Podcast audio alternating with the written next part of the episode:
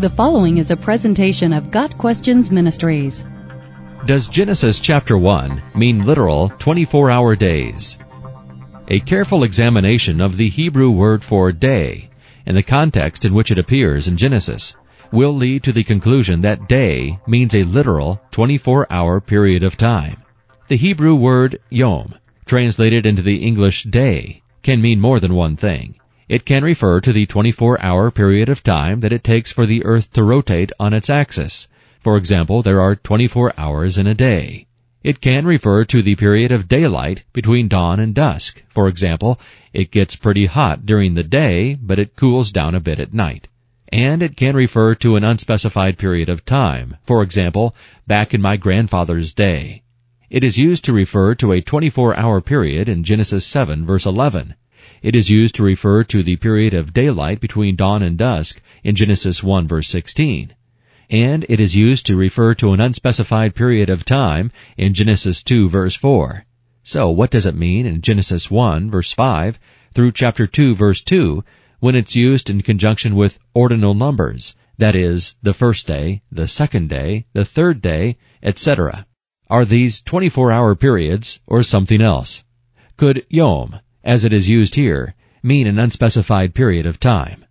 We can determine how Yom should be interpreted in Genesis 1 verse 5 through chapter 2 verse 2 simply by examining the context in which we find the word and then comparing its context with how we see its usage elsewhere in scripture. By doing this, we let scripture interpret itself. The Hebrew word Yom is used 2,301 times in the Old Testament. Outside of Genesis chapter 1, Yom plus a number, used 410 times, always indicates an ordinary day, that is, a 24 hour period. The words evening and morning together 38 times always indicate an ordinary day. Yom plus evening or morning 23 times always indicates an ordinary day. Yom plus night 52 times always indicates an ordinary day. The context in which the word Yom is used in Genesis 1 5 through chapter 2 verse 2, describing each day as the evening and the morning, makes it quite clear that the author of Genesis meant 24 hour periods. The references to evening and morning make no sense unless they refer to a literal 24 hour day. This was the standard interpretation of the days of Genesis until the 1800s, when a paradigm shift occurred within the scientific community and the Earth's sedimentary strata layers were reinterpreted.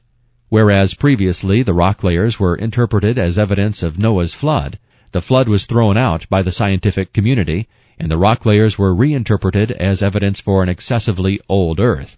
Some well-meaning but terribly mistaken Christians then sought to reconcile this new anti-flood, anti-biblical interpretation with the Genesis account by reinterpreting Yom to mean vast, unspecified periods of time.